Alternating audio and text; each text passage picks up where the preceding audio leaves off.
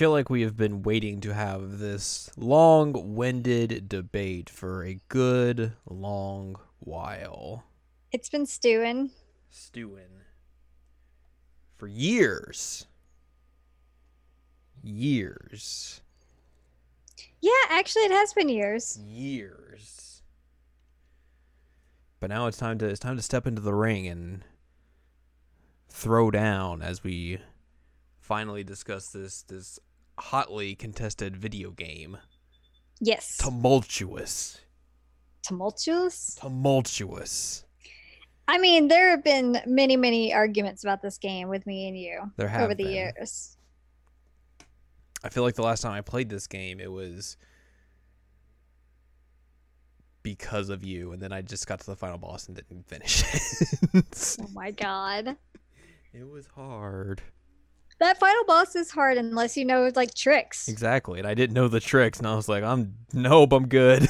You could have just asked me. I I think I did, and I was just like, "I don't think I can do this," and I want to grind for another thirty hours to get to where I need to be. It wouldn't involve grinding. Mm, it may have.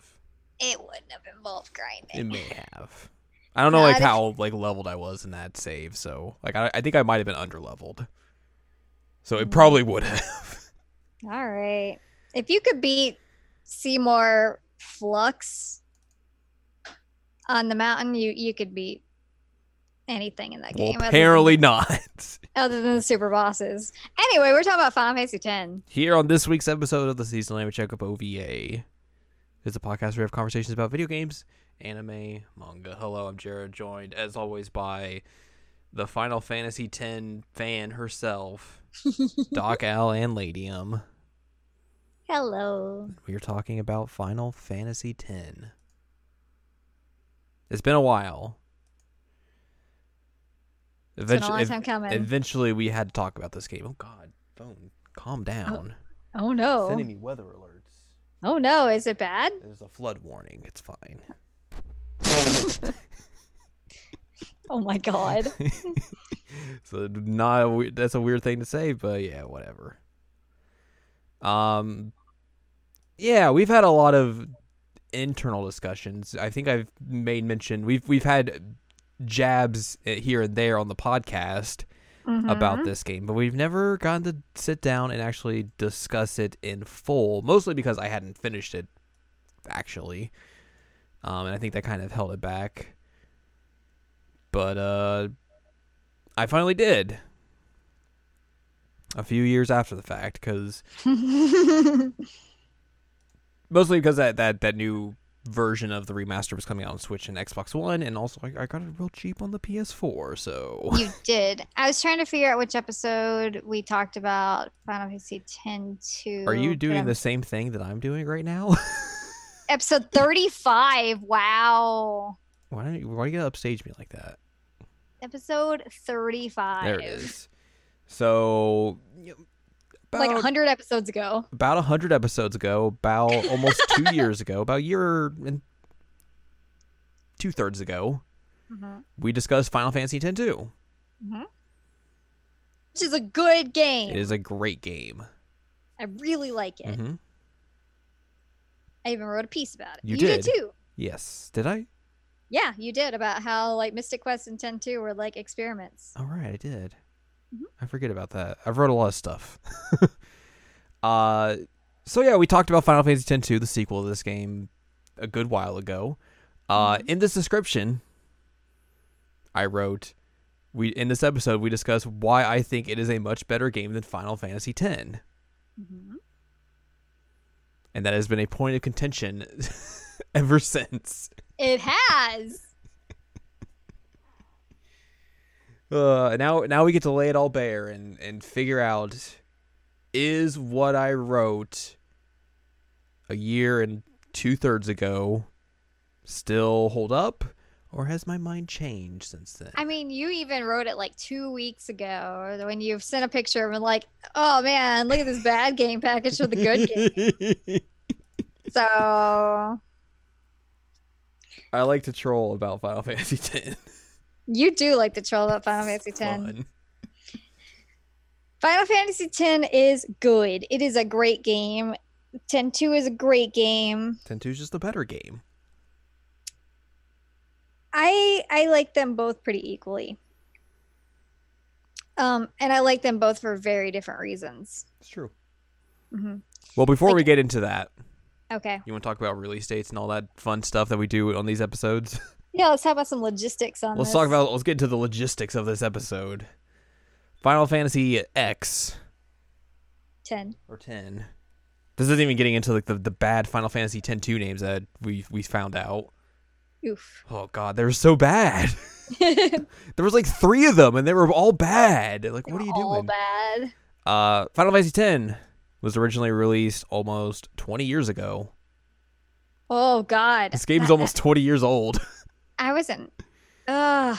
Oh God. Uh, first released in Japan on July 19, 2001, in North America on December 17, 2001, in Australia May 17, 2002, in Europe May 24, 2002, and the international edition came out to Japan in, on January 31st, 2002. I wasn't even in high school yet. No, Oof. I was still in elementary school. Oof. Wait, was I? Yes. I mean, technically. I started high school in what fall 2002. I started in Is that- 04, so, Oof. yep. Oof. Um, considering the fact that it came out almost 20 years ago, these CGs still look really good. They do. I mean, if if there's one thing that Square did really really well in that time period, even going back to like the seven CGs, like they knew how to make really good looking CGs. yeah, they did. Like eight- seven, eight, nine, ten had fantastic Mhm. CGs, even if like the character models didn't age as well. It was, I mean, that was like the one thing you would come to these games for is like, look how great the these pre-rendered cutscenes are. It- I loved it. It's why they made two movies out like that. So, uh, eventually, with the cultural success and the you know critical success that Final Fantasy X got, it eventually got a remake or a remaster. A remaster. In the Final Fantasy X 10-2 HD remaster uh, that came out last generation because everything got HD remasters in the last generation, and that still continues to this day. Uh, this version originally came out on December 26, 2013 in Japan on the PlayStation 3 and Vita, in North America on March 18, 2014, in Australia on March 20th, 2014, and in Europe on March 21st, 2014. It would uh, later come to the PlayStation 4 in North America on May 12, 2015, Japan May 14, 2015, Australia May 14, 2015, and then Europe on May 15, 2015.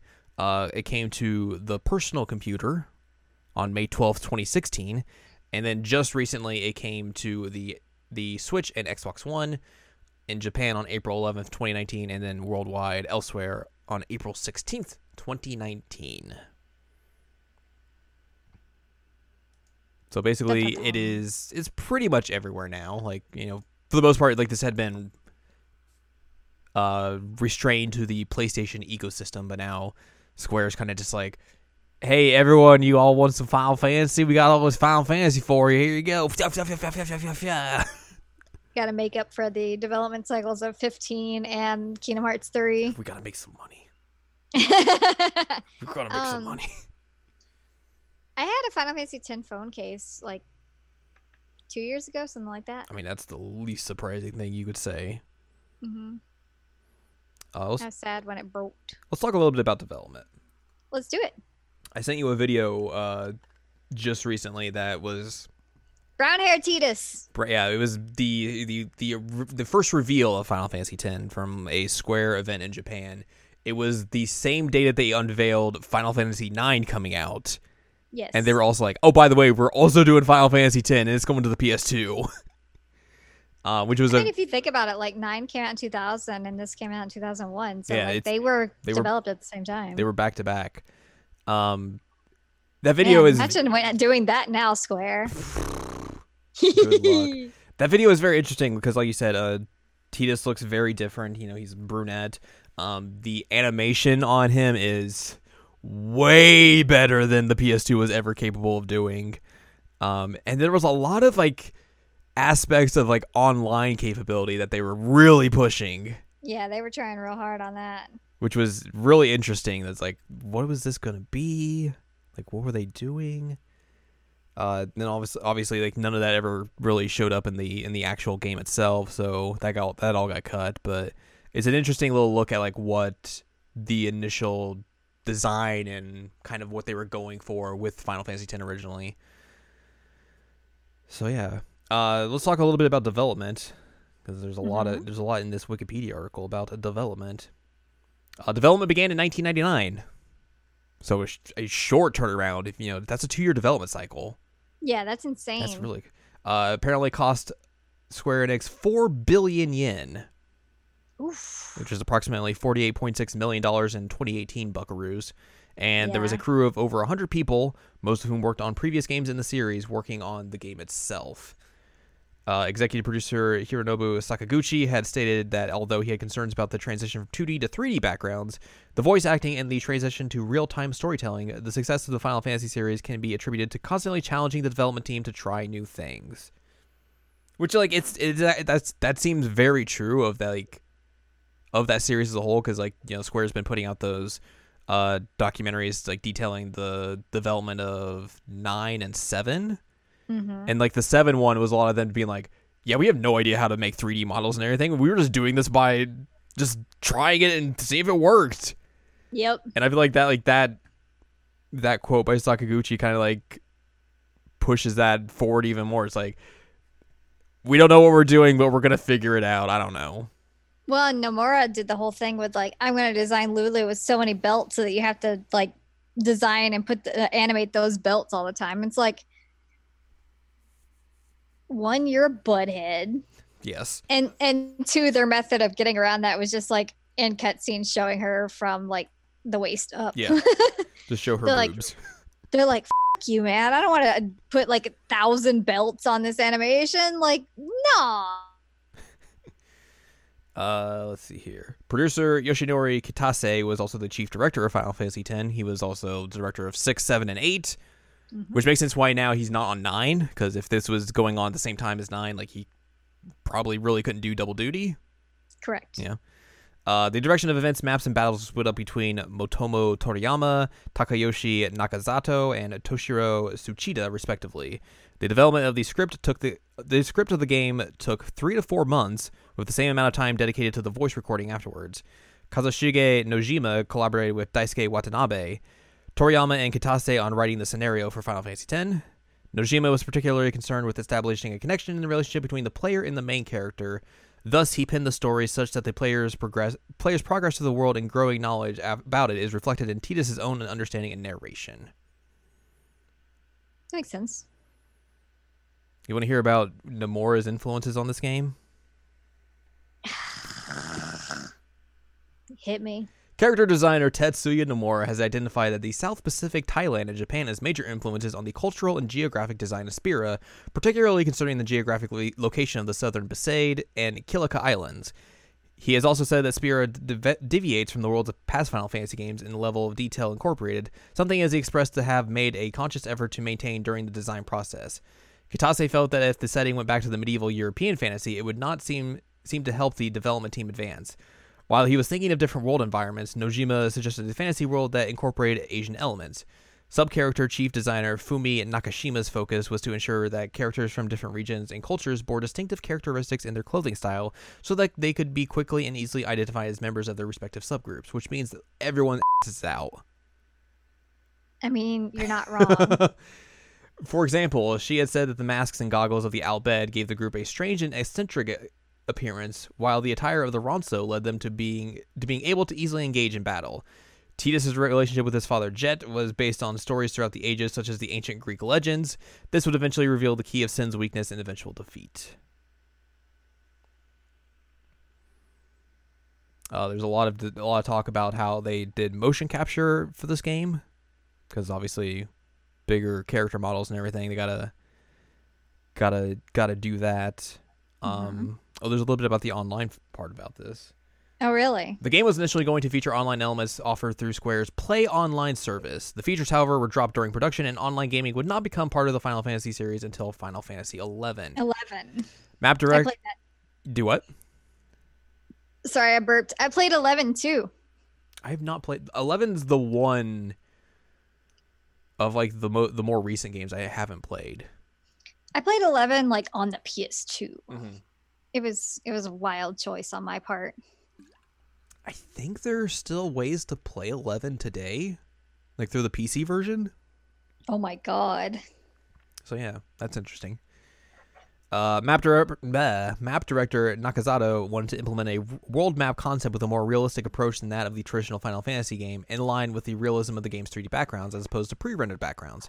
As a player of the games in the Final Fantasy series, battle director Tsuchida wanted to recreate elements he found interesting or entertaining, which eventually led to the removal of the active time battle system, and instead incorporated the strategy-focused conditional time-based battle system. That's a mouthful. Yeah, that is mouthful. Jesus. And then I did I did like the character swap out though. Like you could tag people in. And then active time battle just comes back in 10 2. Yeah. Uh, originally, Final Fantasy X was going to feature wandering enemies visible on the field map, seamless transitions in battles, and the option for players to move around the landscape during enemy encounters. That kind of reminds me of how like those prototypes of Persona 3 looked, Yeah, that makes sense. where like they also tried to do that thing, and then eventually that just didn't work out. They're like, oh right, we have to do this on a PS2. It's it's interesting how like you know these RPG companies are just like really trying to to make that work, but the technology just isn't allowing them to do so. Like they have like multiple companies have this idea in mind, like seamless transition in the battle from from walking on the world map into a fight, and just moving around in the battle. moving around the battle, having all this be you know without load times and everything. The technology is like, no, dog, you can't do this. Uh, battle art director Shintaro Taka- Takai has explained that it was his intention that battles in Final Fantasy X came across as a natural part of the story and not an independent element. However, due to hardware limitation, this idea was not used. Instead, a compromise, w- compromise was made whereby some transitions from the field map to the battle map were made relatively seamless with the implementation of a motion blur effect that would happen at the end of an event scene. The desire for seamless transitions also led to the implementation of the new summoning system seen in the game. Katase has explained that the purpose behind the sphere grid is to give players an interactive means of increasing their character's attributes, such that they will be able to observe the development of those attributes firsthand. The developers experienced difficulty with the scene of Tidus and Yuna kissing, as they were not used to animating romance scenes. They're all like, oh crap, how do we make Oh, them kiss? Visual Kissing is hard. Visual Works director Kazuyuki Ikumori stated that this was due to the use of 3D models in the scene. Because of the negative response from female members of staff, the scene was remade multiple times. Which I feel is like, yeah, that makes sense. And then there's some talk about music. Your favorite thing. I love talking about music. Final It's split. Uematsu's not the only one who does it It's true. this time. That's the first sentence on here. Final Fantasy X marks the first time regular series composer Nobuo Uematsu has had any assistance in composing the score for a game in the main series. His fellow composers for Final Fantasy X were Masashi Hama Hamauzu and Junya Nakano. They were chosen for the soundtrack based on their ability to create music that was different from Uematsu's style while still being able to work together. PlayOnline.com first revealed that the game's theme song was completed in November 2000, as Square still had not revealed who would st- sing the song. GameSpot personally asked Uematsu, who jokingly answered, "It's going to be Rod Stewart." I love Uematsu so much. what a good dude. Uh, the game features three songs with vocalized elements, including the J-pop ballad "Suteki da ne," which translates to "Isn't it wonderful?" The lyrics were written by Kazushige Nojima, and the music was written by Uematsu. The song is performed by Japanese folk singer Rikki, whom the music team contacted while searching for a singer whose music reflected an Okinawan atmosphere. Suteki da ne is also sung in Japanese in the English version of the Final of Final Fantasy X. Like Eyes on Me from Final Fantasy VIII and Melodies of Life from Final Fantasy IX, an orchestrated version of Suteki da ne is used the part is used as part of the ending theme. The other songs with lyrics are the heavy metal opening theme Otherworld, sung in English by Bill Muir, and Hymn of the Faith, a recurring piece sung using Japanese syllabary. Uh, can we talk about this otherworld guy for a quick minute? Yeah, go ahead. Okay, so I know a little bit about this singer, and I mean, I don't know, like he has like a straight edge name, which is hilarious because he was from like a straight edge metal band that like failed in the US, so went to Japan instead. Wow. Yeah, and so they like picked him up and they're like, "Hey, can you do the vocals for this thing?" And he's like, "Yeah, sure, whatever." But like, he's from like a straight edge metal band that hung out in Japan. It's like, excuse me, what? But like his his uh, stage name has like the X's and stuff in front of it, like Mhm, super yeah, yeah, yeah. MySpace style. Yeah. I feel like 2007, 2008, Jared would have been way into that. Oh, I bet. Oh, I super bet. But yeah, that's the uh that's the story of that that guy. That's How how he got involved with Final Fantasy X. uh you want to hear you want to hear a little bit about the development of the uh, the remaster? sure. Other than they ruined Tidus's and Yuna's faces. We'll get to that. Ugh. Uh, the idea for a remaster originated from the reunion of the game's original development team and voice cast during the making of Final Fantasy Type Zero. Character designer Tetsuya Nomura, associate producer Hideki Imaizumi, and a voice actor through, and a voice actor who is not named, thought that they should create something to celebrate the 10th anniversary of X or 10. Got confused myself. Max just licked the microphone. That's good. He's breaking it Yeah. in. He was saying hi. Uh, producer Yoshinori Katase's personal motivation was to have pe- people too young to have played the games experience them, as his son was only old enough to know the characters of Tidus and Yuna from Dissidia Final Fantasy and its prequel. Oh no, that's terrible. Another reason was that many did not have an opportunity to play the game since they were not compatible with the majority of PlayStation 3 models and neither available on the PlayStation Network, unlike games from the original PlayStation like Final Fantasy 7 and 9. No more. No, bleh, What about eight? I mean, it is. That's available on PSN. I know. I'm- I don't know why they didn't put it though. Why didn't they put it? Eh. Nomura entered negotiations with other old members of staff and got a remaster of 10 and 10 2 approved, but the actual development process was delayed because most of the team was still busy with the creation of Final Fantasy 13. The remaster was first announced at the Tokyo Game Show in 2011, which where it was assumed that the game would release to com- commemorate the the 10th anniversary of 10. The bulk of the remastering work was outsourced to the Shanghai-based studio Virtuos. Square Enix's internal staff was responsible for reassembling the assets and help with part of with a part of redoing the high definition data. Among the returning original team members were Motomu Toriyama, Yusuke Naora, Toshitaka Matsuda, and Masaki Kobayashi, who supervised the production. 10-2 art director Shintaro Takai remained in the same role for both remastered games. The Chinese side of the development was headed by managing director Pan Feng, which I probably horribly butchered. The team encountered problems importing the games to PlayStation 3 and Vita as their graphics used many functionalities unique to the PlayStation 2 hardware, the Emotion Engine. The loss and repair of some of the original assets posed another hurdle, with Katase commenting that it might have been easier to recreate the data from the ground up. That seems to be, you know, a, a, an issue with Square. Yeah, no kidding. Just, lo- just casually losing assets of video games, or just losing the source code for certain games. Hmm. Ugh. Uh, the PS3 version supports display resolutions of 720 and 1080p, the former with and the latter without anti-aliasing, with the Vita version run at 720 by 408 pixels. Graphical features such as the water effects and lighting were approved. Other changes included the, the addition of bloom, the move from circular to dynamic shadows, and tweaks to environmental geometry and texturing.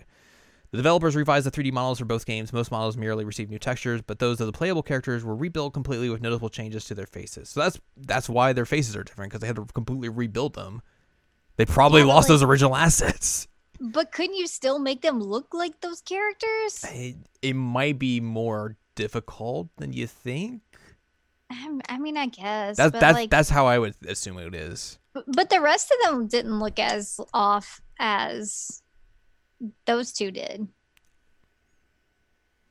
I don't know, buddy. Yeah, it's it's Shrug weird. Like, shoulders. one thing that I have read is that they specifically tried to make Auron look older hmm because they said that like his original model looked like a 35 year old man which like they say and like i am coming up i'm 31 and i'm like what exactly does a 35 year old man's skin look like Like he's But they- sixty. but uh, they made him look 50 They do, yeah. and i'm like at least 50 I mean, he's been through the ringer. I mean, I think that's kind of maybe an issue. He's got all that stress wrinkles. yeah he's he's had a bad day He's had a lot of bad days.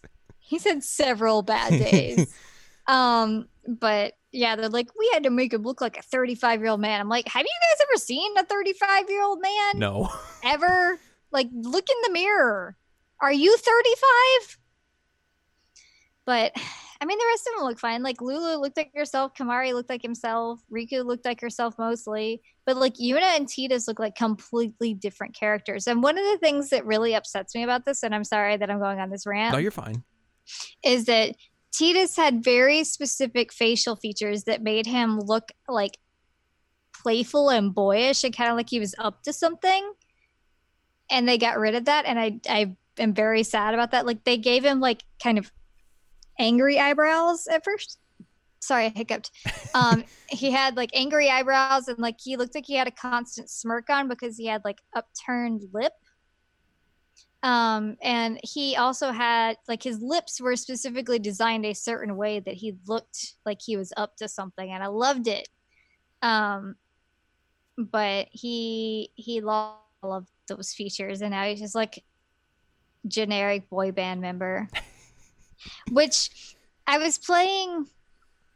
I was playing Final Fantasy X some when my brother was here, and um, he he never beat Final Fantasy X. Mm-hmm. Um, I played it in his room a lot when when we were kids, and by kids I mean like he was in high school and about to graduate, and I was you know a kid right um but i played it in his room because that's where the ps2 was and so like he he knew about it but he never beat it he didn't get very far in it um, probably because I took over. But so he was watching me play the remake when he was here for Easter, and he's like, "Man, Square Enix really has been on a a quest to make the guys look as much like they belong in a boy band as possible, even since 10. I'm like, "Yep, yep," because he's like, you know, Noctis is a boy band member. This guy's a boy band member. Like, yeah, it, it makes sense. Lightning is totally a boy band member. uh, but yeah, it's just very upsetting. And like, I felt like Yuna had a much more expressive face mm-hmm. in the original. Um, and I guess to put it in like a strange phrasing way, like she looked more cute than she did like look like a very beautiful woman. Mm-hmm. Like she looked cute.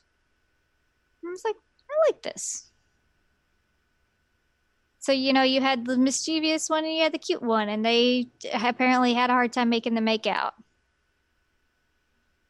Anyway, I miss their old faces.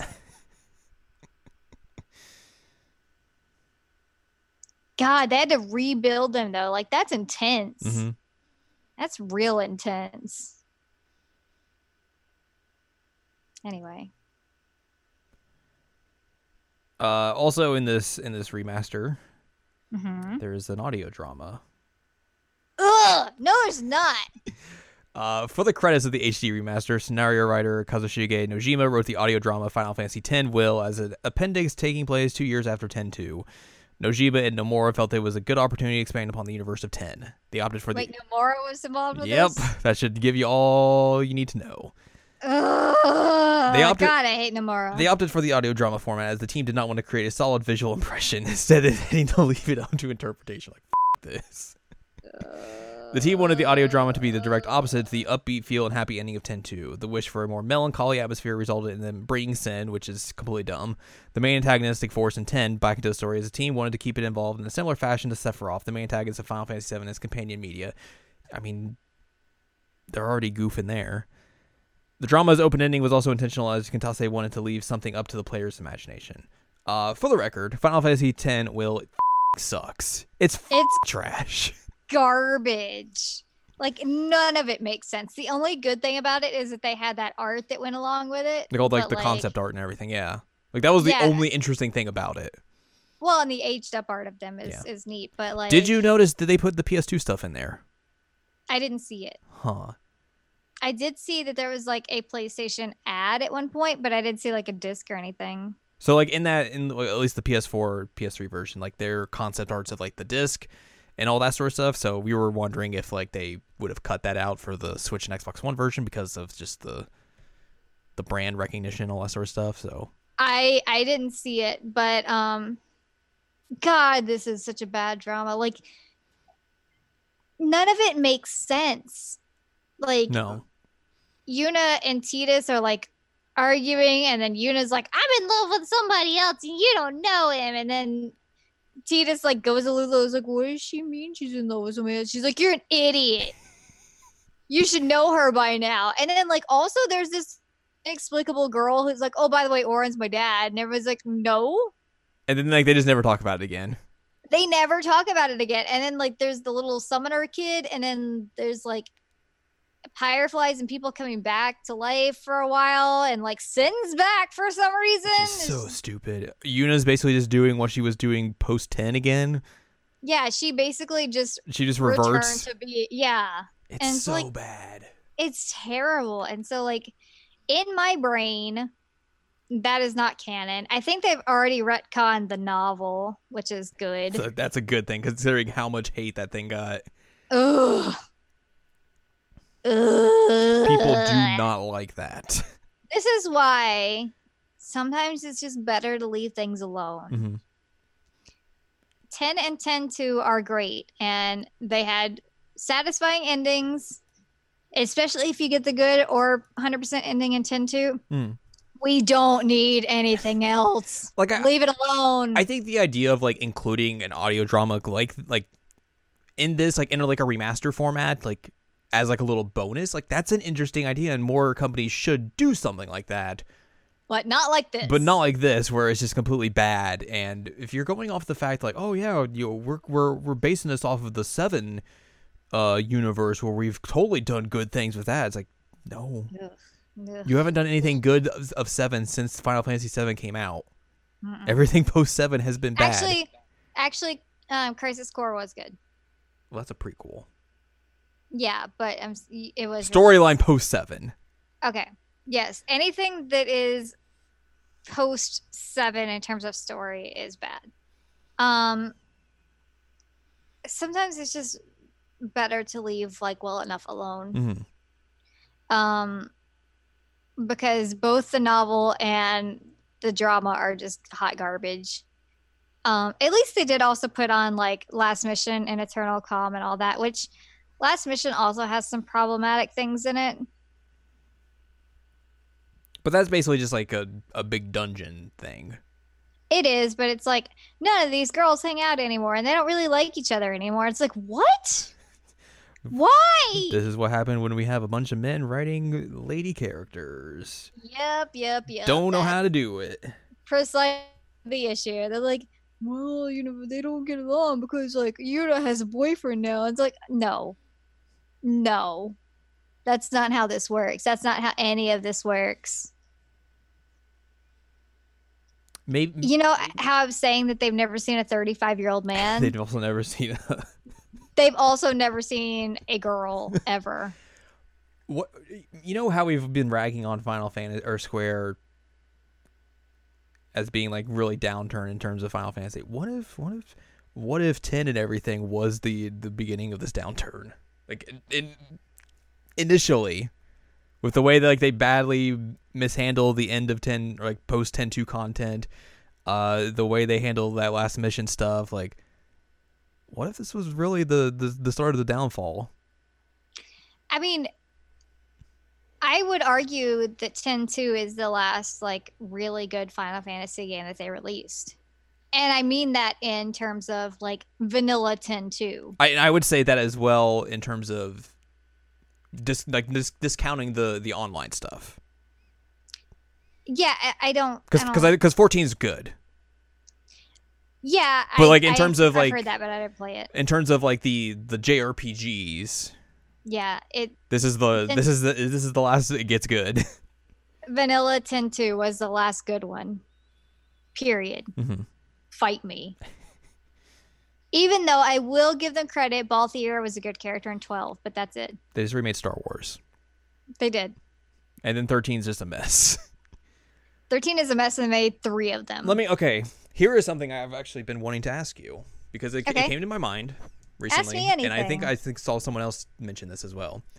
okay. 13 gets a lot of heat. It does. in particular because people say it's a very linear game.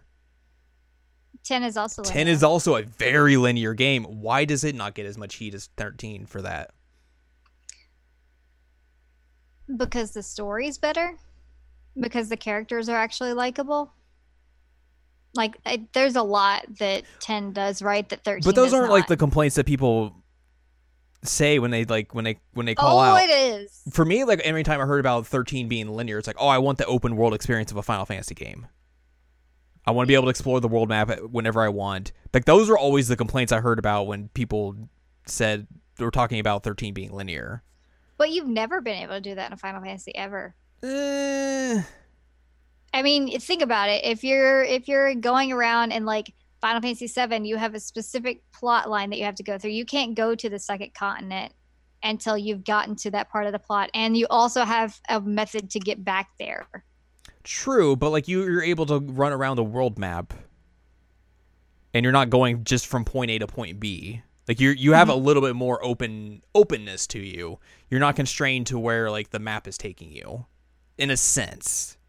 Mm, like in in the way that like the worlds in in like 10 are where like you know you're in this area and you're confined to this area and that's it. And if you want to go to the next area you just basically you continue the story. And sometimes you can go back that area but sometimes you can't. Uh in the earlier games you you would probably be able to go back to those original areas you'd already been to and you could explore this you know section of the world map that you're in and fight stuff and do all that stuff like it, it's le- it's less linear in that s- aspect. Those original games So- were. Are you saying that the lack of an overworld map is the issue? I feel like that was always the the one of the main criticisms against 13 I always heard was like there's no overworld. I want to be able to to go places however I want. I don't want to be constri- or con- constricted into what the game is making me go to. And like I don't want to be constricted into these like tiny areas that are very much you know, you're following this very very set path and that's it. Okay, because that's not usually the complaint that I hear about 13. we have heard different complaints about 13. Because I've heard that before, but then I've also seen people say, like, okay, what 10 had that issue too. Um, but But I never hear people complain about 10 having that issue, which is the, the, the I think that's the thing that is confusing to me. Cuz it is the same issue. yeah, and and I mean, it's again, I don't know that it's really any different from most Final Fantasies. Like, yes, in like most Final Fantasies, you did have an overworld map, but you really couldn't go that far from that overworld map. But you had that additional area to kind of go and grind and find some little secrets here and there. See Max agrees. but you could also like grind and find secrets in and then in the map of 10 But those are constricted to the areas you have to be in. Like it would it would be the same as like you're going from town to town to town, but there's no overworld map in 7, 8, 9, 1 through 6. Like that overworld map just gives you a little bit extraness. Like it it, it breaks you out of that linearity. I mean I While see 10 really doesn't until you get the airship and even then it's not like you have like a bonus map area to go explore. It's basically still the same places that you've been to, but you can kind of go in whatever order you want now. minus omega ruins those are new Mhm. um i mean i i see where you're going with this i just don't agree with it Um, How do you not? ag- I'm just saying. I'm just asking why people don't people have don't have an issue with it. I don't like. I'm, Right, I'm not saying one way or the other. I just it's just a weird thing to me that people just kind of pass this on by and then just throw it all on 13 as being like this terrible thing for not having an overworld map when 10 also kind of does the same thing. i i think it's because 13 has so many other problems I mean that's fair. I just like 13 is just a mess of a video Yeah, game. yeah, like- like, it just seems weird that like you know i mean i understand probably why it's that you know 10 is universally pra- universally praised and all this and like you know you're not gonna see you don't see much detraction about 10 that uh-huh. often. So like you're probably not gonna see many people being like man this is a really linear game. That's this is, this is real strange in terms of final fantasy because most of the games prior to this weren't this linear. But then 13 comes But- around and that's the big complaint. That you hear. Yeah when it's already Like I said, happened in the series like that's not the complaint that I ever hear. But um also like they went the complete opposite direction of 15 and that was so overwhelming. So ugh. 13 had a lot of problems. Sure. Um 13 I didn't finish it. Neither did I. Um I almost finished 12 and never finished it.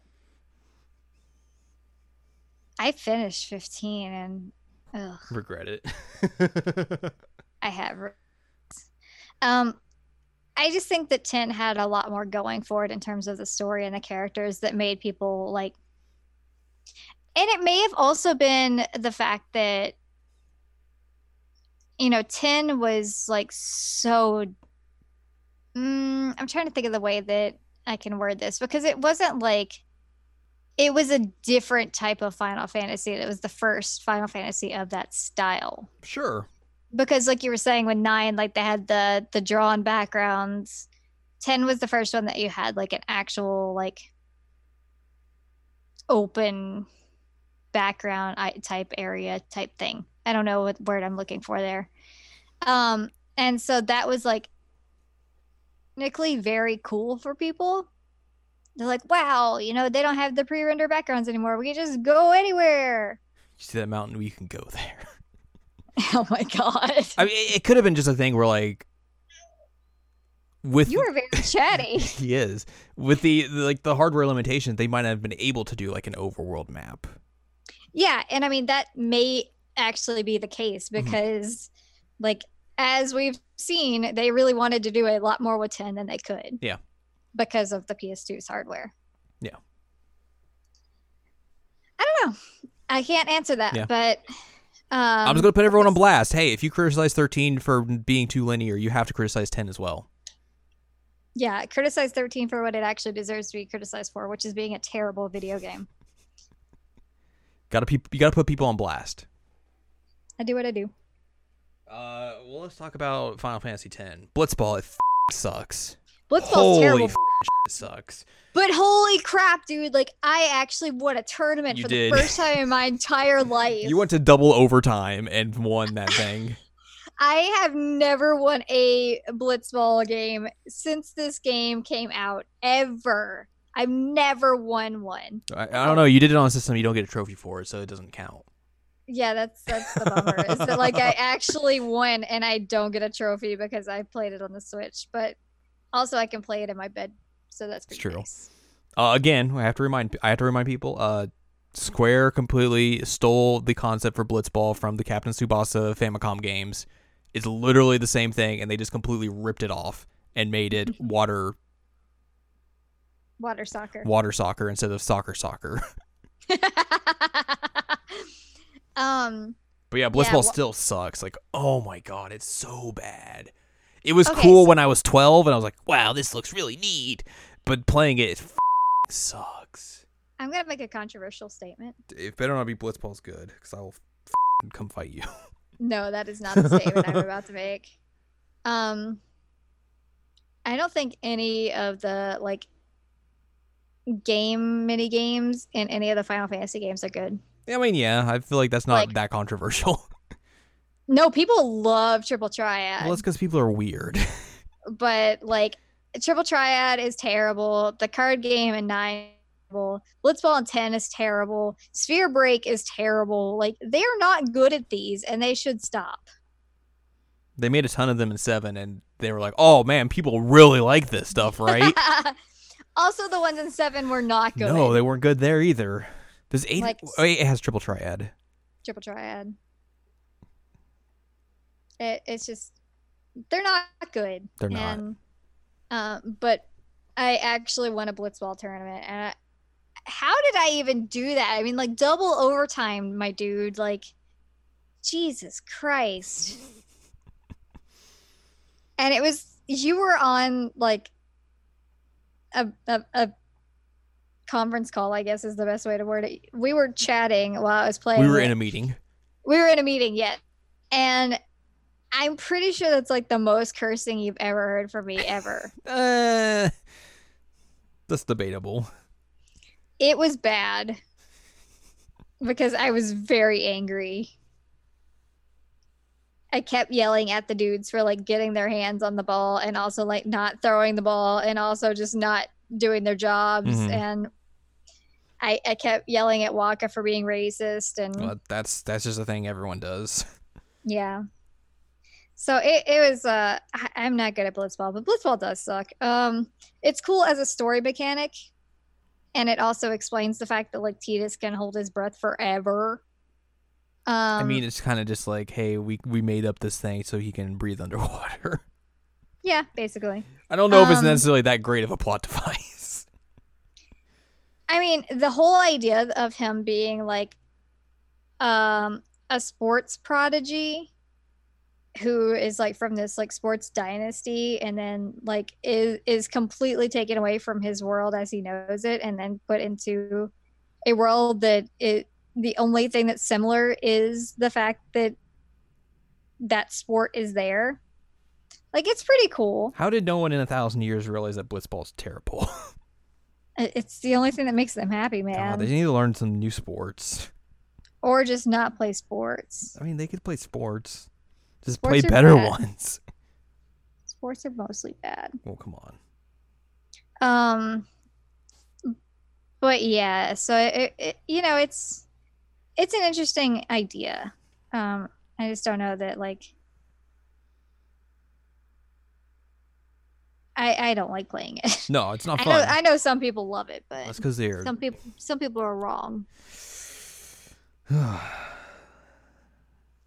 Um, but I will say that like when I first booted this up in 2001, and that um cutscene started with him in the in the Blitzball like stadium.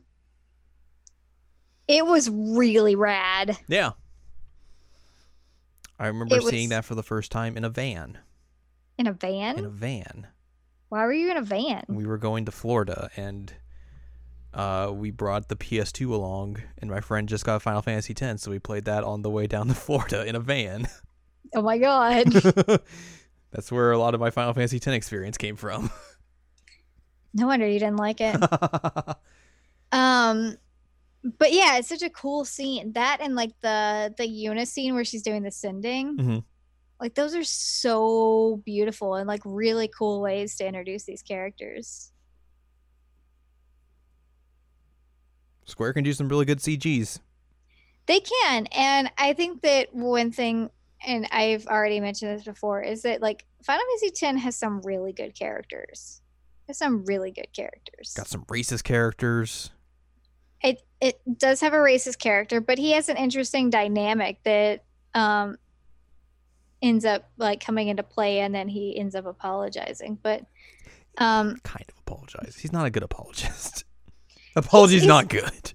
he's he's not good at them, but he's not good at a lot of things. No, So, that's like, that's true. He has a bad haircut. he did try though. He did, He did try, but like it was like, a it was he did not know how to apologize. he said to Cid like I I messed up. You guys are not all the same. I'm sorry. Cid would judo tossed him if he didn't apologize. Oh my god.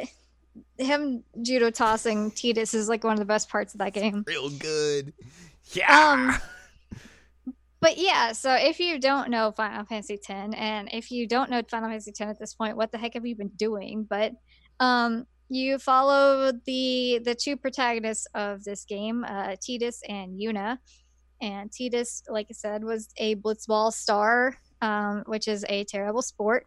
And he gets transported into Spira, which is a world he doesn't know and he meets Yuna and her friends, and she is a summoner who is going to defeat Sin, who is the big bad in this game, which is hilarious that the big bad is named Sin.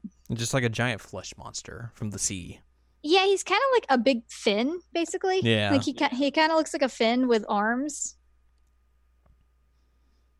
It's kind of weird very- how like a lot of like the big bad enemy designs in this game are kind of underwhelming. Cause like if you like compare it to like previous Final Fantasies where they just go completely bombastic, like oh this is just here's a giant fish. I mean, you can't really beat Kuja. Do what? You can't really beat Kuja. That's true. Um, well, and Ultimecia was pretty cool too. Mhm. Uh, and before that, you had um, crap. Why am I blanking on her name? Sephiroth. Edea. Edea from Eight. But like, yeah, you have like all these weird, like, just intricately designed, huge enemies, and then you get here and it's like, here's a fish, here's a little squid. Okay, but counterpoint, you also have um, Seymour. Seymour is where you kind of you you kind of get that. Yeah, Seymour's wild looking. You get like you see like oh they're they're gonna go into that, and then like that's about the extent of it though. But I mean, like again, you had like a Seymour type character. Like Kuja is a Seymour-ish character, in that he's like the big bad for a while, and then is replaced by something bigger. True, like, but yeah, like I was expecting like the something bigger to be even like crazier looking, and then that just Not- not never really happens. Yeah, Uh, yeah, I mean, I can get that, and but also counterpoint. Braska's final Aeon is freaking crazy looking. yeah, but I- He's- but, He's nuts. but it's not the crazy I was looking for. Okay, all right. that's but that's just that's just me. I completely understand that. So Um, but yeah, uh, so you you have all these these ragtag group of summoners and well, summoner and her guardians and Tidus who is confused because he's been transported here and doesn't know what's going on.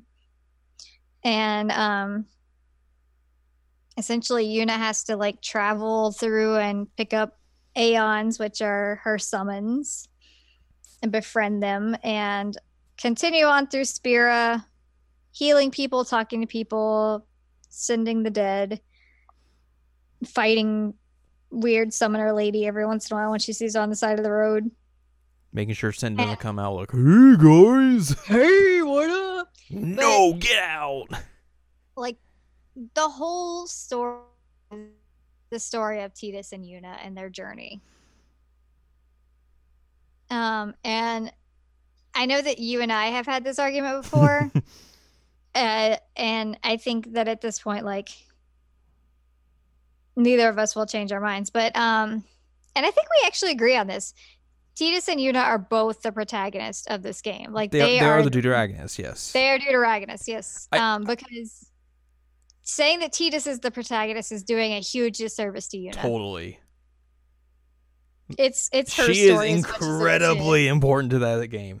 Like, I feel like I still got really annoyed when like through three quarters of the game, T is like, "This is my story. This is my story," and then like near the end, Yuna's like, "No, this is also my story." I was like, "Yeah." Yeah, and I think the reason that he does that is because of being told that by Auron, but also like he's 17. yeah, he's a sniveling little. Yeah, so like he he has a lot to learn. Oh my god. He says that at least 10 times throughout this game. Which I will say, like, I did really like how, like, you know, for like 90% of this game, he he calls Jecht his old, his, my old man. He will he Mhm. will not refuse to call him by name. He won't even call him dad or anything.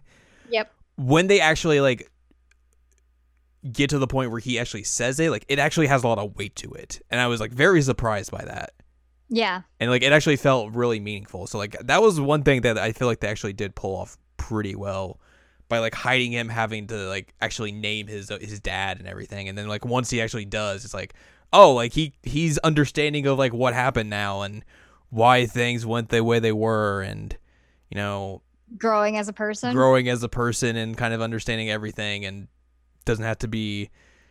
I mean, he can still hate his dad, but like you know, he doesn't have to be like my old man. Yeah, and I mean it, it is a lot of growth that he goes through to understand like yes, my dad was a terrible person and he did a lot of terrible things. Him disappearing was not his fault. Um but also like I still have terrible feelings towards you and I will not like care about you as a person really.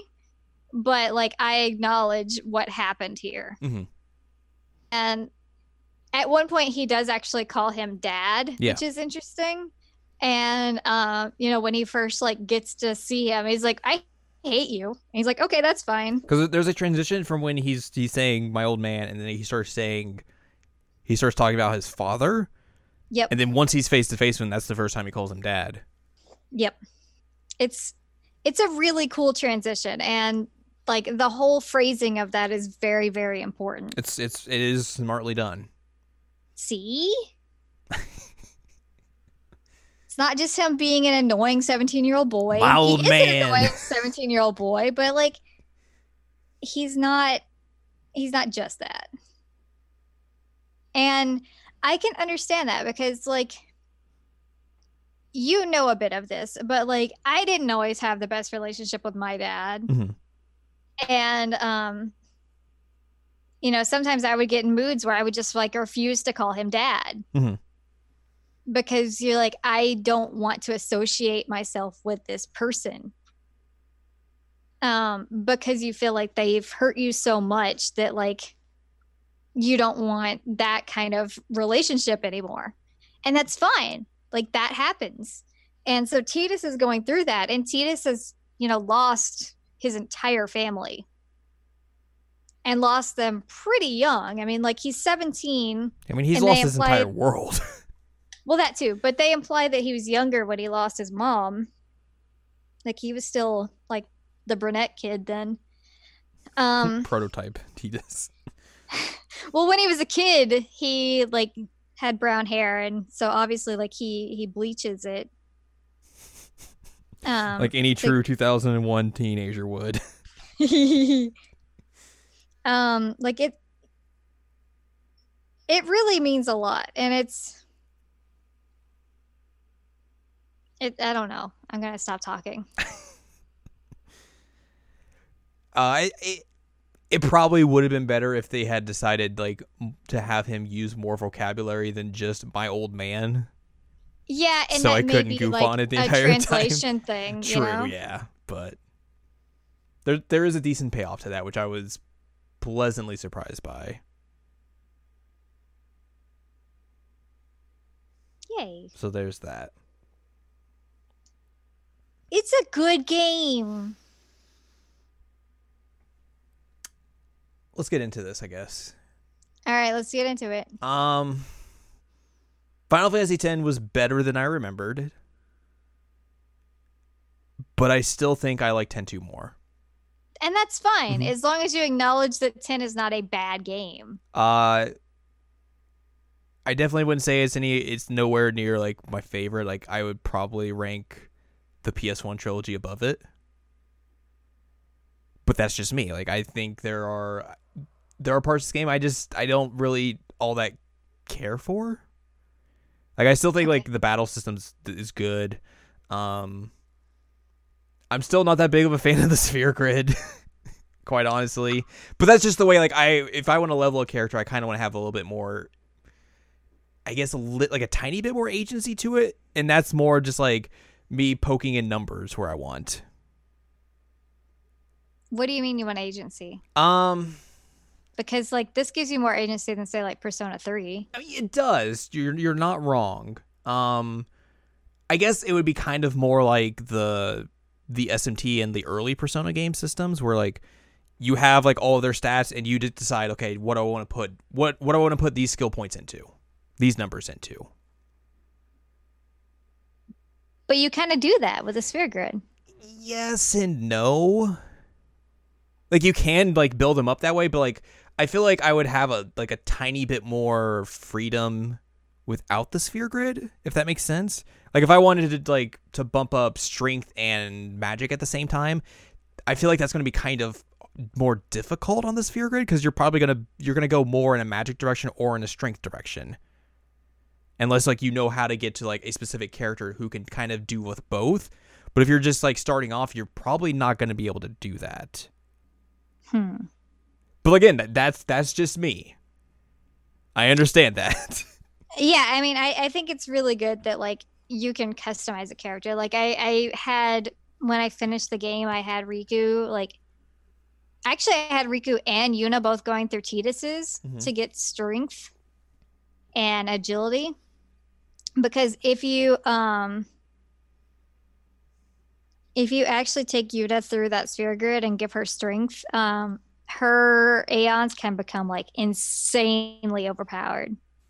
Which I really never use Aeon, so like that wouldn't have necessarily been that much of a benefit towards me. Um I guess I guess again for me, like if if I wanted to go that route, like being able to just plug numbers in instantly to do that would have been more my preference.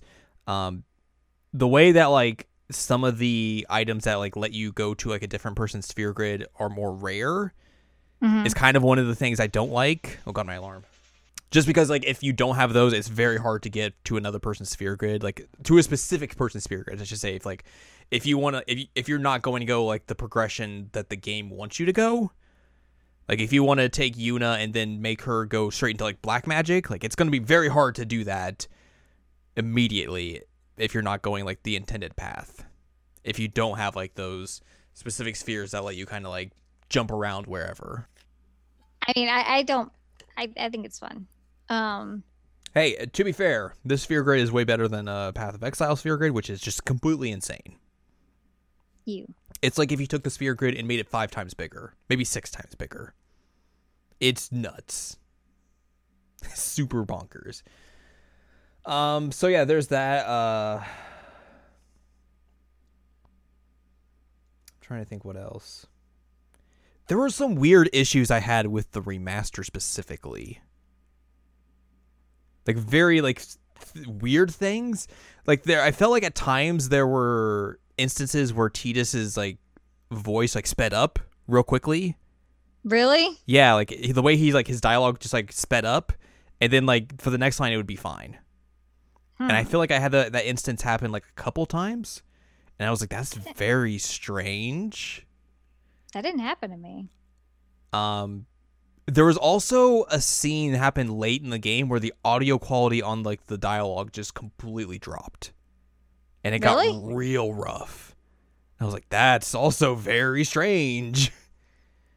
like it, it was just like the the quality of the audio just like went in the tank, and you could tell like it was it was a noticeable noticeable difference between like this line of dialogue and then the next lines of dialogue. When did that happen? Oh, I don't remember.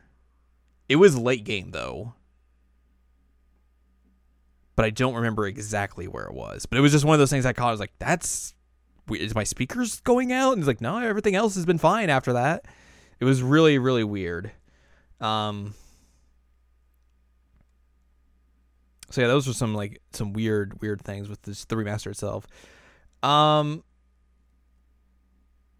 I think Tidus is better than I gave him credit for, but I wouldn't say he's like my favorite protagonist.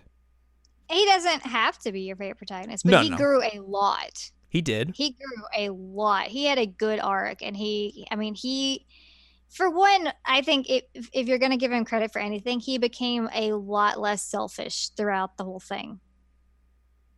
True. Like he realized that this wasn't just about him. Mm-hmm. and I mean, I, I think that he. I'm trying to think of how to phrase this. I think that Tidus has a very good arc, and you also have to consider the fact that like this is a kid who went through like extreme emotional abuse and then also was like thrust into stardom as a teenage boy. Then he is thrust into a world that he does not know and knows nobody in and is having to like figure out what's going on. Also turns out his dad is Sin. My old man. Like Tidus goes through a lot and he comes out better for it even if he does actually just go away at the end. But I'd rather you don't bite the door. Why are you biting the door? What are you doing? Why are you biting the door? Sorry, my cat's biting the door. I mean, obviously, who else is going to be there biting a door? It's Loki. Loki's just a weird dude.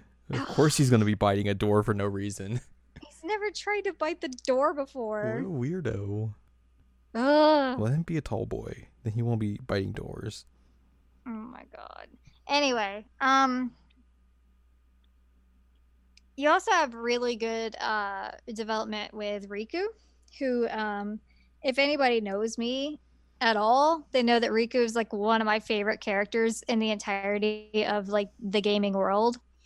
Like I really like Rikku. There was one thing about Rikku in that game that I felt I thought was kind of weird. I don't know if I just kind of missed something along the way or it's just because of the familial relationship that they that her and Yuna have, but like immediately once she joins, she's like she's just like best friends with Yuna. hmm And like I don't like it just it feels like it's like just instantly. And I was like, did I miss something here? Cuz it just feels like super super quick. In a way that I just I wasn't expecting. And I mean that may be a time thing, but also like she's very, very dedicated to saving Yuna. But Yuna's also her cousin that she Yeah, exactly. met. And So I felt like that was- was kind of part of it, but like it just felt like it was so sudden that I like I had missed some scene somewhere that like kind of connected it better. It just feels like it I guess it's it feels bad to say it was rushed, but it just it feels so sudden that I, just, I guess I was just caught off guard by it. I can see that, but it never really bothered me. Um I don't know. I just assumed like, hey, they're two girls that are in similar like age brackets. They're related and they both know what the struggle is. Sure. So, um, like it makes sense to me because like Lulu's always been like her older sister, Mhm. and she's in a much different age bracket than than Yuna is. So, it makes it sound like they're in different she's in a different tax bracket. well, I mean, if you think about it, Yuna's seventeen, Rikku's 15 Mhm. Lulu's twenty two. Yeah. that's a big difference at that age. Mm-hmm. Yeah. And Lulu's always kind of like acted like her mom or big sister or anything. Like she's always kind of like keeping her on track. Whereas Rikku, she can kind of like loosen up a little bit. Right, yeah. So, I mean, I, I think it makes sense. I don't know. Yeah, I'm not, I'm not saying like it's a bad thing or anything. It just it just felt super super sudden. And I was just like, "Oh. Okay." I mean, these games are known for having missable, very plot intensive scenes. So- looking at you, Final Fantasy VII. I didn't know if I had missed something along the way. No, no, and and it's just like I said, I that's the way I always interpreted it. Um Rikku is very, very dedicated to Yuna and obviously like has cared about her before she ever like met her. Um and you see that through Cid because Cid also is like determined that he is going to save Yuna Mhm. like yes he's been like taking all these other summoners in the process but his goal is yuna because that's his family hmm and then like there's the one scene where like you literally see cid crying on the airship Then he judo tosses Tidus. yeah i mean he just he and maybe it's like an al bhed thing that they're like really dedicated to their families Yeah, that could be. What what Um, if the Al Bhed are really just the same as the the crew in the Fast and Furious? All about family. i've never seen the fast and the furious so i couldn't they're all tell you they're all about family. all about family There you go. I- Final I Fantasy really X to, that to the Fast and Furious. Um, Vin Diesel is Cid. I just really think that's the case that like there um like they say that Cid had a falling out with his his sister when like she married Braska, but I think that there is still like that that bond and like Rikku and brother kind of like blah each other a lot, but like you They're can tell that they they care about each other. Mhm. And like Rikku kind of like calls her dad boneheaded, makes fun of him, but like they also are very close. So maybe it is just like that family or an Al Bhed thing. Like maybe also because the Al Bhed have been like Ostracized. ostracized and um all this time that like they stick close to people that they do care about. True. They- Yeah. Yeah. So, you know, maybe Rikku's just like dying to have like a girl her age that she could be friends with. Yeah. Around her age. Yeah. So anyway, Rikku's great. um because she is um one of the reasons like, because I've had this con- many many people over the years like why do you like Rikku so much? Why do you like Rikku so much?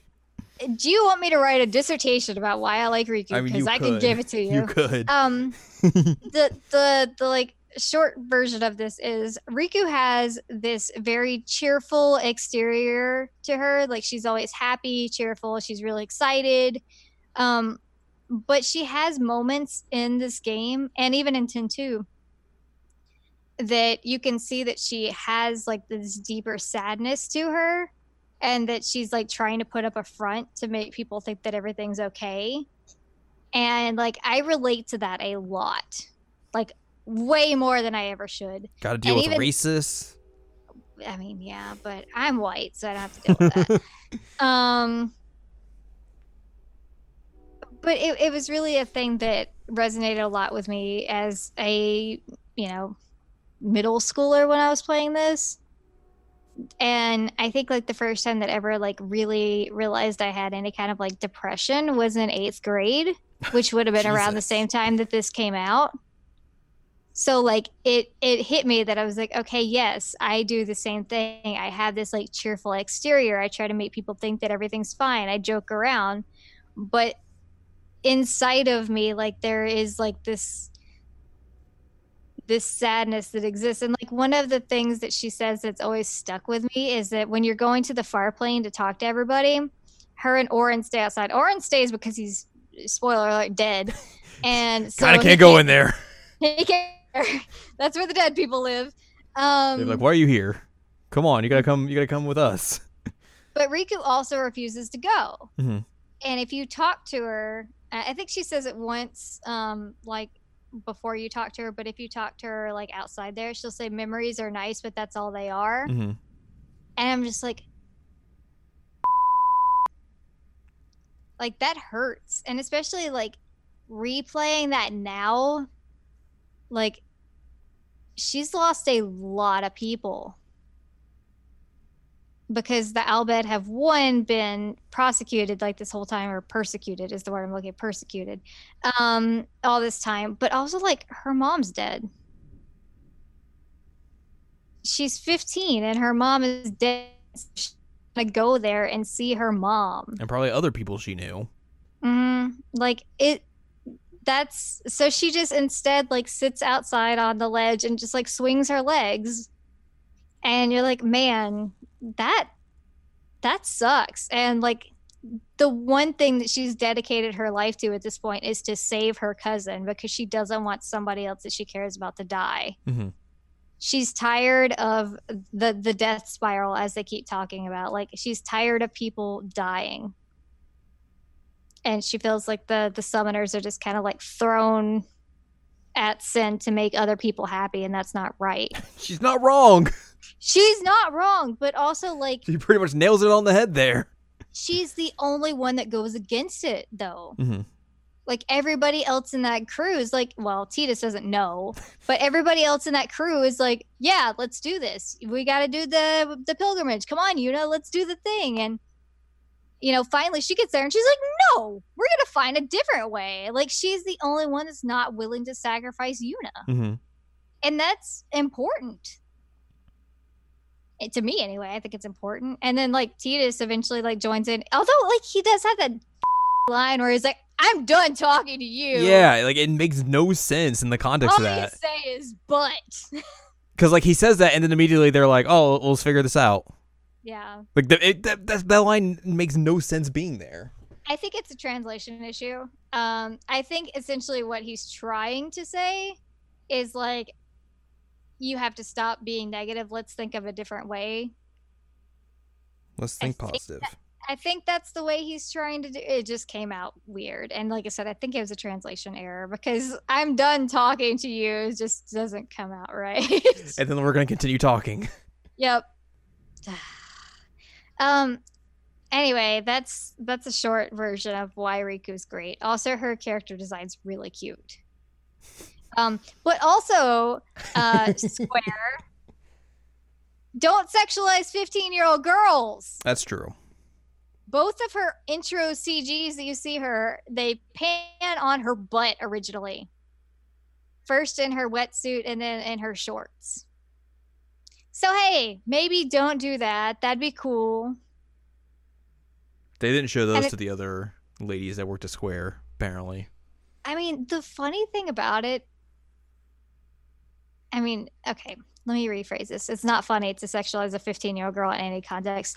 But what I'm trying to say is that in Pen 2, they put her in less clothing, but made her less sexualized.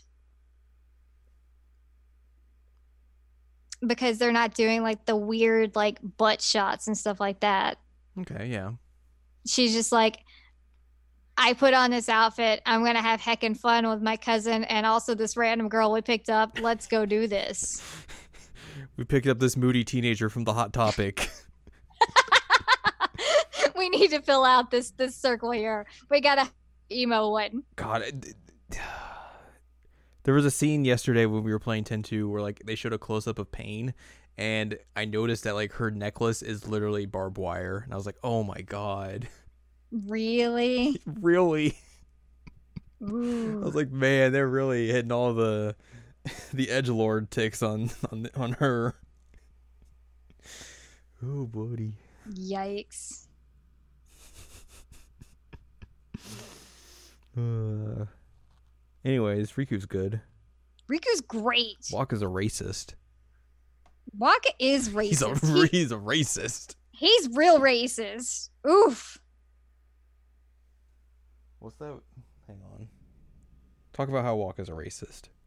Okay, so Wakka is super racist and essentially is like, man, I'm a hyper religious Republican guy and I don't like anybody who's different than me, but also like they use machina and machina is what caused sin. So if we like repent a lot, yeah, then everything will be fine. And like originally when they meet Rikku, he's like, "Oh hey, welcome to the club, man! Like, cool, new person." And then like when she speaks Al Bhed uh, at uh, Macalania Lake, he's like, "How do you know Al Bhed?" And she's like, "Oh, uh, I'm Al Bhed." And he's like, and he, he basically does like the sign of the cross and yells about Machina and sin and um blame at, at um like Operation Mi'ihen, the Mushroom Rock thing. Like he's like, that's what you get when you try to use Machina. Everybody dies, and we have to repent. It's so like he he is a racist, but also his arc is interesting because he he has to do the same thing that Yuna does, and that he completely finds out that like this faith that he's dedicated his entire life to is completely false. It's complete. And he's like, but what about the teachings? There was like, "F- the teachings, man. Like, none of that's real. And he's like, what have Oh. I done with my entire life? Uh, Oh, there was this image that I put on Instagram like two years ago, and it's a parody, and it says, "It's it's, it says Wakka vows to make the Al Bheds pay for the border wall." oh my God. But yeah, he's he's very much a religious Republican racist. He really is. But yeah, it is. It's funny to see him like completely have his world shut around him. Like everyone's like, "Oh yeah, this religion is complete." He's like, "Wha- uh, uh, uh," and also having to deal with the fact that like Yuna is like Half Al Bhed. is half Al Bhed, and also near the end is just like, "F- "This, let's tear down all of these institutions." He's like, "Ah." Yuna, our good Um, punk rock summoner. yeah, it's it's great. Like, Yuna rules. what do I right? Yuna's so great. She's the best character in this game.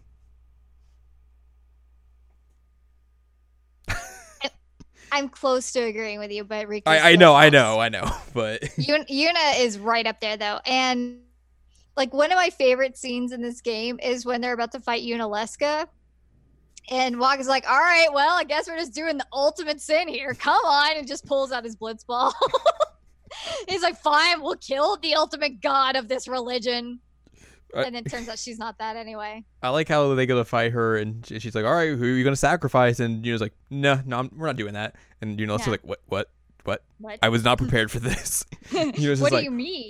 this sh- flip you off." Sunglasses fall down. Deal with it. no one's getting sacrificed today. Deal with it. Oh, it's so good. Sunglasses fall down. She's just smoking a joint now. Yeah, it's so funny. Yuna's f- rules though.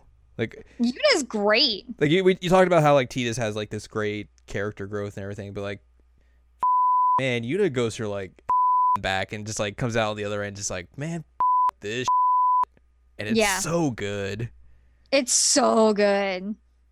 because she basically goes from being like essentially a puppet for this this religion, having to do everything by the books to, to make people happy and everything, and then by the end of it, she's like, I don't f- give a anymore. Yeah, she's like, I'm done. Like- Like, you know, we'll do what we gotta do. Like you, all you people that have like tried to throw this religion and shit on me, is like, nah, I'm not doing this.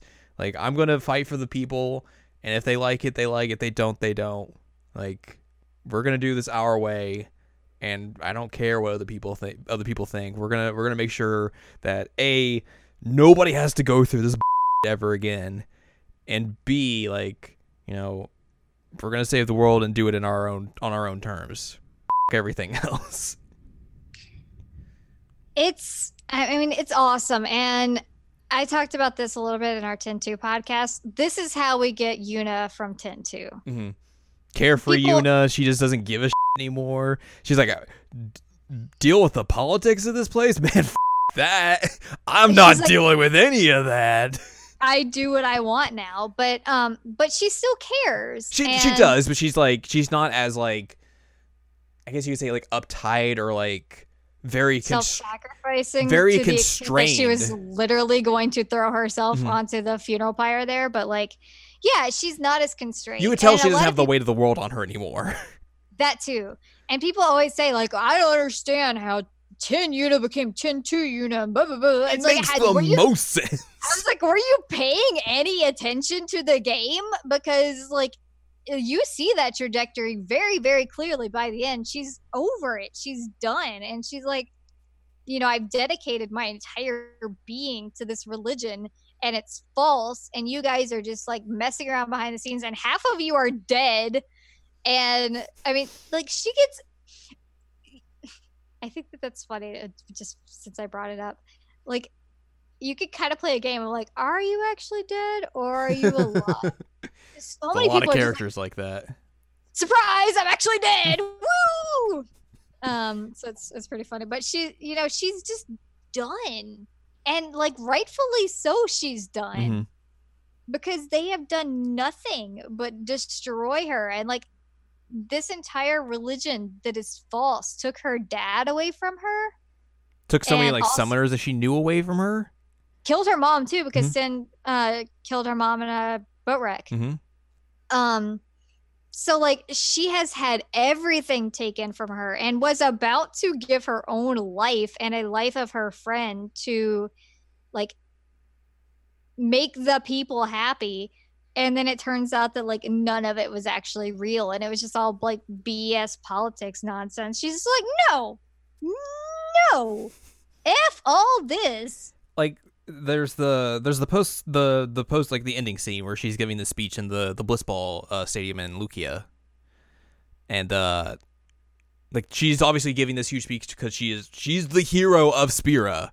Mhm. She has saved everyone, and you can tell like she's uncomfortable giving it. Like she doesn't want to be up there doing this kind of speech. Like she just wants to kind of just go away and just relax for a bit and like actually like take time off, not have to deal, be the be the be this person, be this idolized human anymore, and like you see that there, and then really you see it as well in the the the little like in between thing that they made for ten and ten two, um, where she's she's she's still kind of having to deal with like the politics stuff, and then Rikku comes along and is like, "Hey, let's go do this thing," and she's like, "All right, cool, let's do this. I need to get out of here."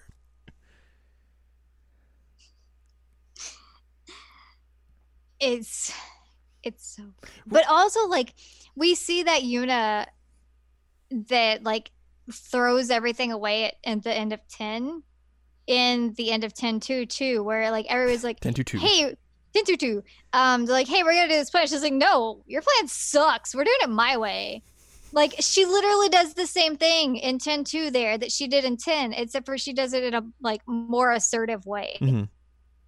and that's great like you you have such a good character arc with Yuna.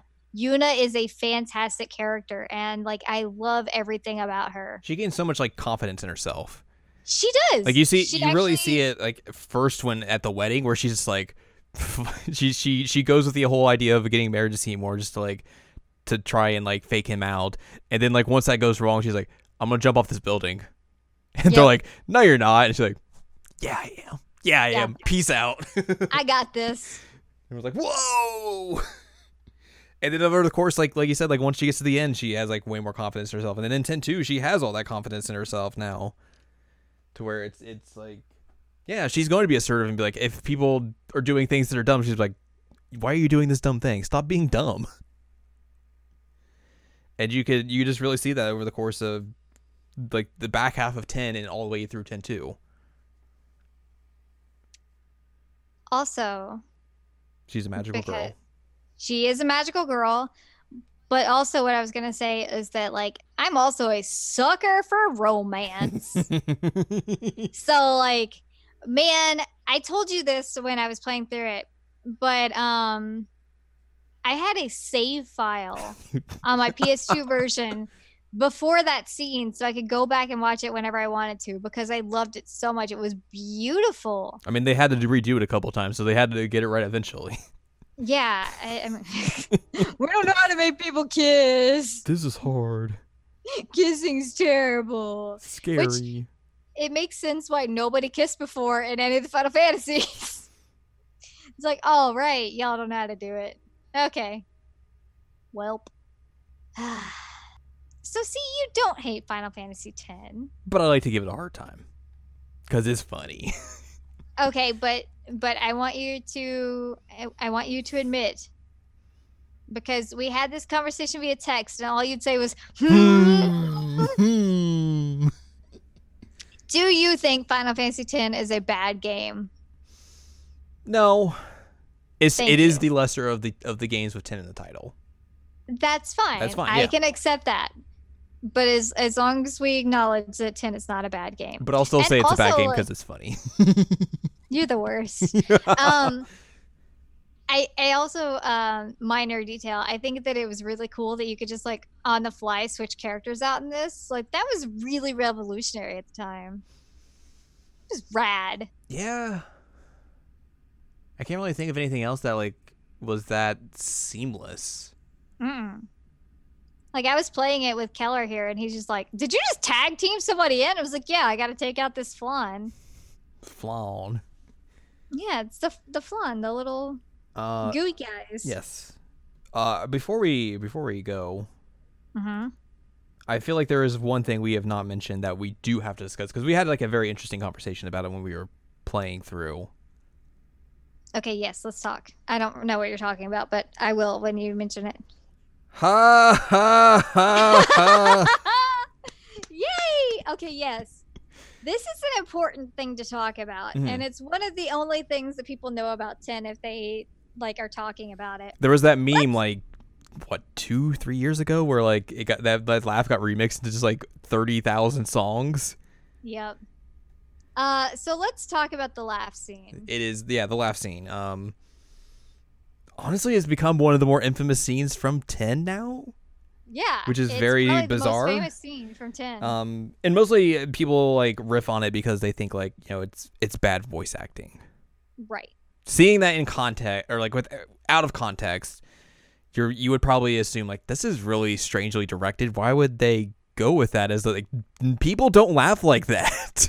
Mm. And like you know, that's that's a if you're looking at it out of context without nothing else knowing what the story is going for or anything like that, like that that's a valid complaint. Mhm. Within the context of the story, though, it makes a ton of sense. Yes. I mean, they're literally talking about like faking it basically. Like they're trying Yeah. to fake being happy. And so she like tells him to laugh and so he does that fake laugh and she does it too, Mhm.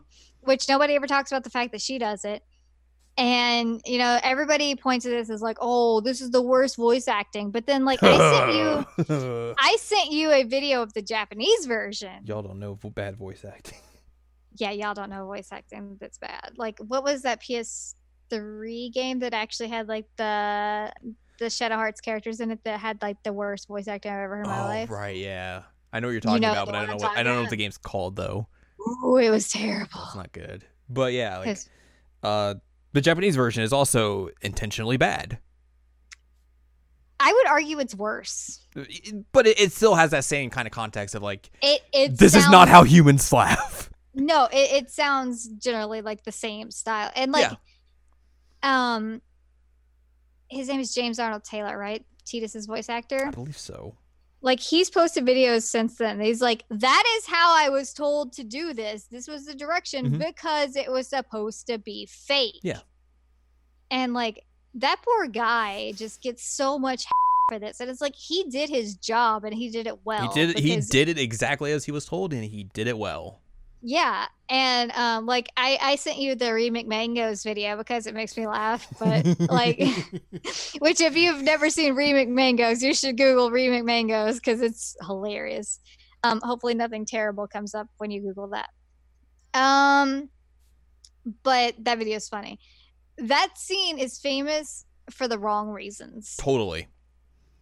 Um, because I think, in my opinion, that's like the first break in Yuna's armor you get hmm um because before then she's very like guarded she's very serious um she hasn't like opened up to a lot of she hasn't opened up to tidus a lot and thus she hasn't opened up to the player Yeah. a lot And like what you have that scene like and immediately she sees like something's wrong with Tidus and she's like, "Hey, do you want to scream again? Do you want to like make some noise, get some get get some of this off your chest?" And he's just like, uh. And then she she gives him the idea of like smile, do some laughter and all that sort of stuff and like she's the one approaching him to like make him feel better about this. mm-hmm. and like it's it's also telling that she knows how to do this in like to in a way to make people think you are are doing okay like how to fake it till you make it essentially Mm-hmm. like she's the one saying like hey just just put on a smile people won't ask you things like you'll be fine which hmm i wonder why yuna would know how to do this kind of thing Mhm. wow not like yuna's been doing this for ages Yep. so um i think it's a really important scene yeah And I think it's a really well done scene. i think it's also a case of like man people who say they are fans of Final Fantasy don't understand Final Fantasy in the slightest. Like, because you have this where people just completely, literally laugh it off, no pun Yeah. intended. And then you have stuff like in Seven where people think Cloud's this huge edge lord, and it's like that is completely not the case in the slightest. Right. I- people don't understand Final Fantasy, honestly. Like, it's really annoying because, you know, I, I was a huge, huge fan until, you know, after 10 2. Um, and these games mean a lot to me. Um, particularly like I'm gonna say six, eight, nine, ten mean a lot to me. Mhm. Um, I'm sure that somebody's gonna get real mad about the one that I left out there. Um, but also, like, there was a lot more nuance to these games that people gave it credit for. Mhm. And like when it comes to people just like making BS jokes or like not understanding these significant plot points or like just completely misunderstanding who the character is, like I feel like Squall gets a lot of that too. That people just misunderstand. Yeah, that's a great example. is. Um, and he's not just like this kid who doesn't care about anything. He is terrified of opening up to people because he's been nothing but abandoned in his life. And also, he's a child soldier. Like, he's so misunderstood. And this scene is Squall.